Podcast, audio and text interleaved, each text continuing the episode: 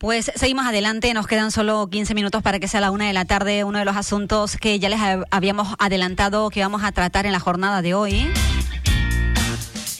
Más de 386 mil canarios no, con necesidad de gafas o de lentillas no pueden hacer frente a este gasto.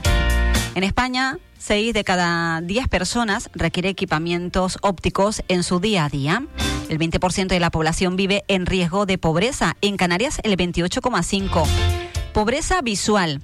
Es un término que define la imposibilidad de que una persona adquiera los equipamientos ópticos que necesita debido a problemas económicos. Hay que decir que en Canarias actualmente hay 583 ópticas. A cada una le corresponde de media 3.694 personas.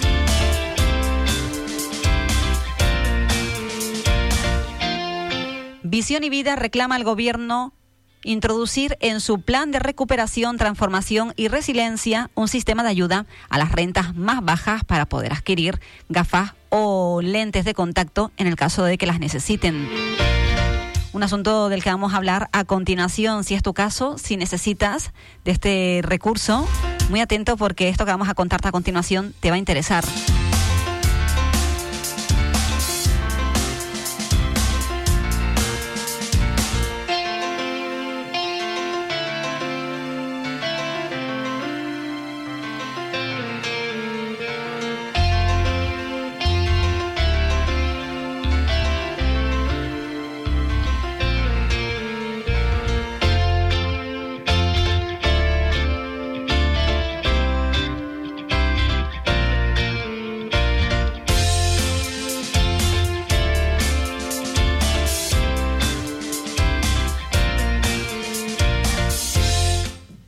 Este asunto que acabamos de exponer eh, para todos ustedes en la radio, en Radio Insular Fuerteventura.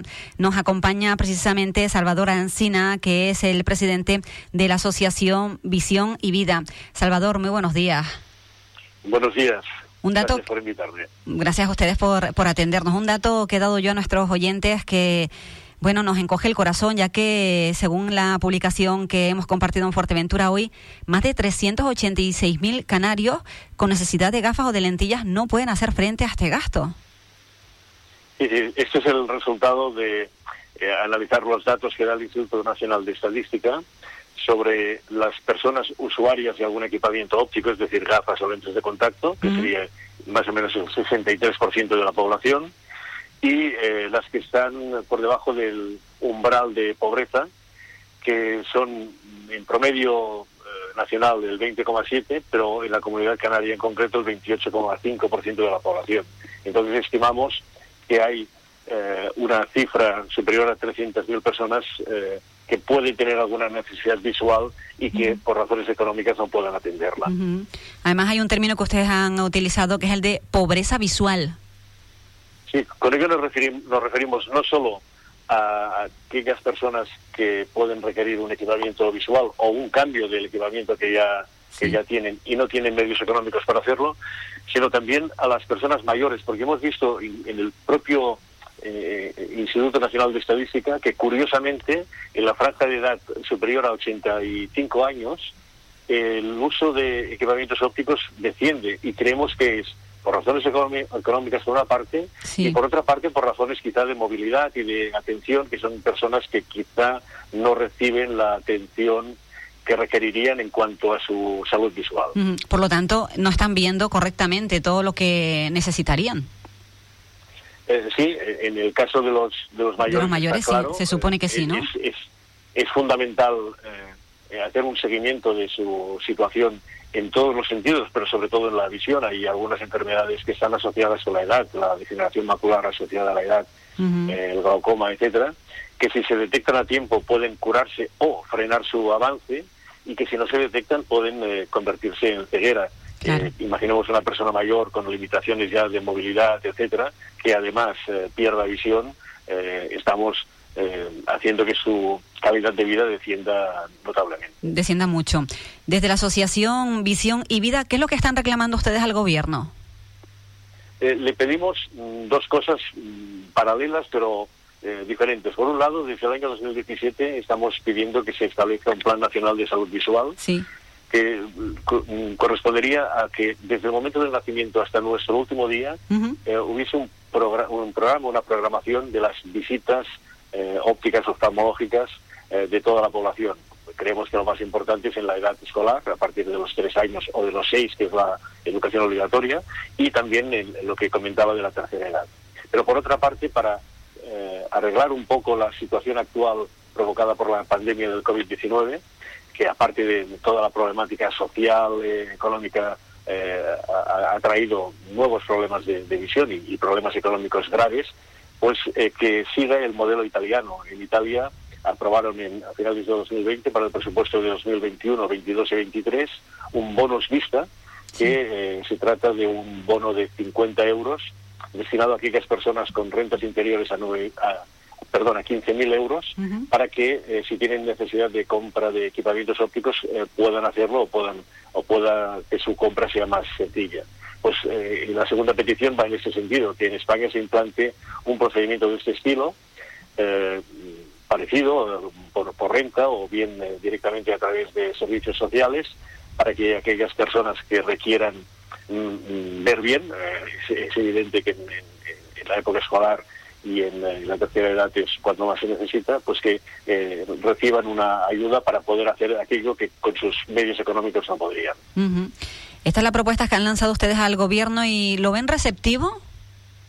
Sí, nos hemos reunido en estas últimas semanas, estos últimos meses, con diferentes partidos políticos y, con representantes de algún ministerio. Sí. Y evidentemente cuando se trata de temas de salud eh, siempre hay una recepción eh, positiva. Lo que ocurre es que se aprobó en 2017 y se ha aprobado también en 2020 una proposición no de ley en este sentido, en el sentido del Plan Nacional de Salud Visual, pero una proposición no de ley es muy poca cosa, porque su propio nombre lo dice, es no de ley, y mientras no se convierta en una, en una ley, eh, avanzaremos poco. De hecho, hay una sensibilización clara eh, en, cuanto al gobierno y en cuanto a la sociedad, pero nos encontramos con el hándicap de que la visión es algo que uno no se da cuenta de la importancia que tiene hasta que eh, empieza a ver mal o hasta que empieza a perder eh, visión. Ese es un hándicap que, por ejemplo, en temas de odontología no ocurre, no, no ocurre porque es mucho más visible que un problema de visión, curiosa, curiosamente. La receptividad la hay, pero haría falta convertir las palabras en hechos. Esto se ha grabado, eh, Salvador, incluso ahora que estamos en este momento de pandemia, de crisis económica, hay personas con necesidad a lo mejor de gafas o de lentillas y que no pueden acceder a ellas porque sus recursos económicos no se lo permiten. ¿Ha grabado esta pandemia este, este, este asunto? Sí, digamos que la pandemia ha agravado en general el tema de visión.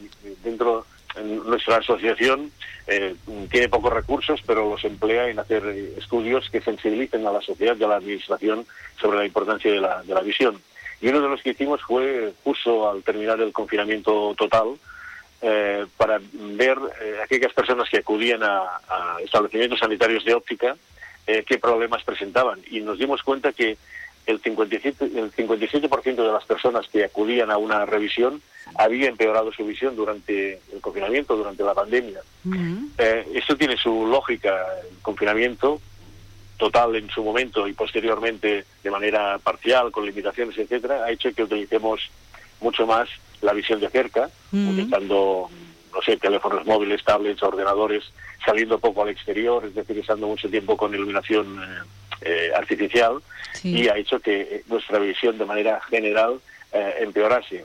Si además a eso le unimos la problemática económica eh, ocasionada por la propia pandemia, los casos de paro o de, mm, regulación de empleo, etcétera, pues eh, estamos eh, convencidos de que hay mucha, muchas personas que no pueden atender como debieran a sus necesidades visuales y algo que habría que hacer en ese sentido.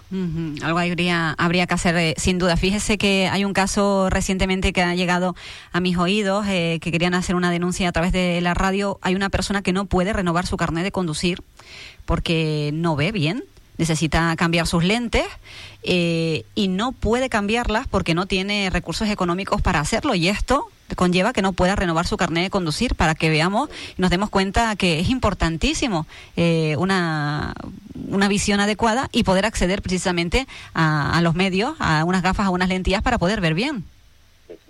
nuestros servicios sociales deberían atender ese tipo de, casos. Es evidente que es necesario ver bien cuando uno está estudiando, cuando uno está trabajando, cuando uno está conduciendo o cuando uno está jubilado.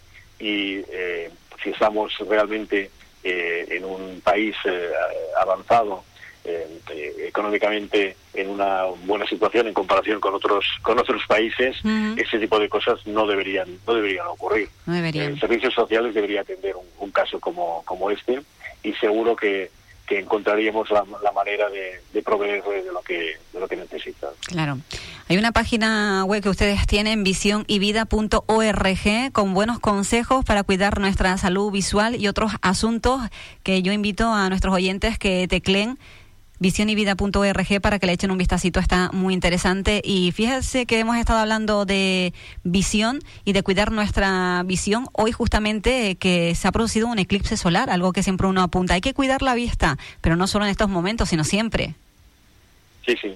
Hoy se ha producido un eclipse solar, aunque eh, en, nuestra zona desgraciadamente ha sido muy poco visible, si no recuerdo mal a las 12.54, que son las 11.54 en, en Canarias. No sé mm. si ha, llegado a verse en Canarias. Una pequeña parte del, sol ha quedado ocultada por, por la luna. Eh, se podía ver bien en, Canadá y en, Groenlandia, pero desgraciadamente en, nuestra zona se, se ve poco. Evidentemente, eh, hay que cuidar la visión siempre y el tema de los eclipses, el mirarlos, eh, no se puede mirar nunca directamente al sol, nunca en ninguna circunstancia, los daños que se podrían producir en el ojo serían irreversibles, eh, pero hay medios eh, adecuados para atenuar la luz y, y, poderlo ver. Esa es la importancia de la, de la visión. La visión nos permite ver espectáculos como un eclipse, pero también nos permite ver eh, aquellas cosas que amamos y que nos hacen sentir bien a lo largo de nuestra vida, mm. nuestros hijos, nuestros nietos, nuestros seres queridos, nuestro deporte favorito, nuestro trabajo, etcétera. Por lo tanto, yo desde aquí eh, pido a toda la sociedad que cuide eh, su visión, que eh, de acuerdo a nuestros datos el 95% de las personas opina que es el sentido que más temería perder, sí. pero sin embargo no es el sentido que más cuidamos. Mm, claro, el dicho este de uno no sabe lo que tiene hasta que lo pierde. Sí, sí, es bien, es bien cierto. mi experiencia profesional me he encontrado en casos de personas que después de corregirse adecuadamente la vista han dicho que por primera vez han podido ver las estrellas. Pues, mm. eh, casos de este estilo eh, no deberían ocurrir. El Plan Nacional de Salud Visual que he comentado va en ese sentido. Si mm, a pesar de que hay revisiones eh, pediátricas en las cuales se hace alguna observación sobre, sobre la visión, pero no es, no es una revisión probablemente suficientemente profunda. Pero si desde el día del nacimiento hasta nuestro último día eh, hubiese programado por, por, el servicio sanitario, por el sistema sanitario eh, nacional, unas revisiones, en el caso de los pequeños o los mayores como mínimo cada año y en el resto de la población como mínimo cada dos años, probablemente eh, habría menos accidentes, habría mayor productividad en el trabajo, habría mejores resultados académicos en nuestros jóvenes, que sabemos que cuando se hace comparativas con otros países no quedamos demasiado bien.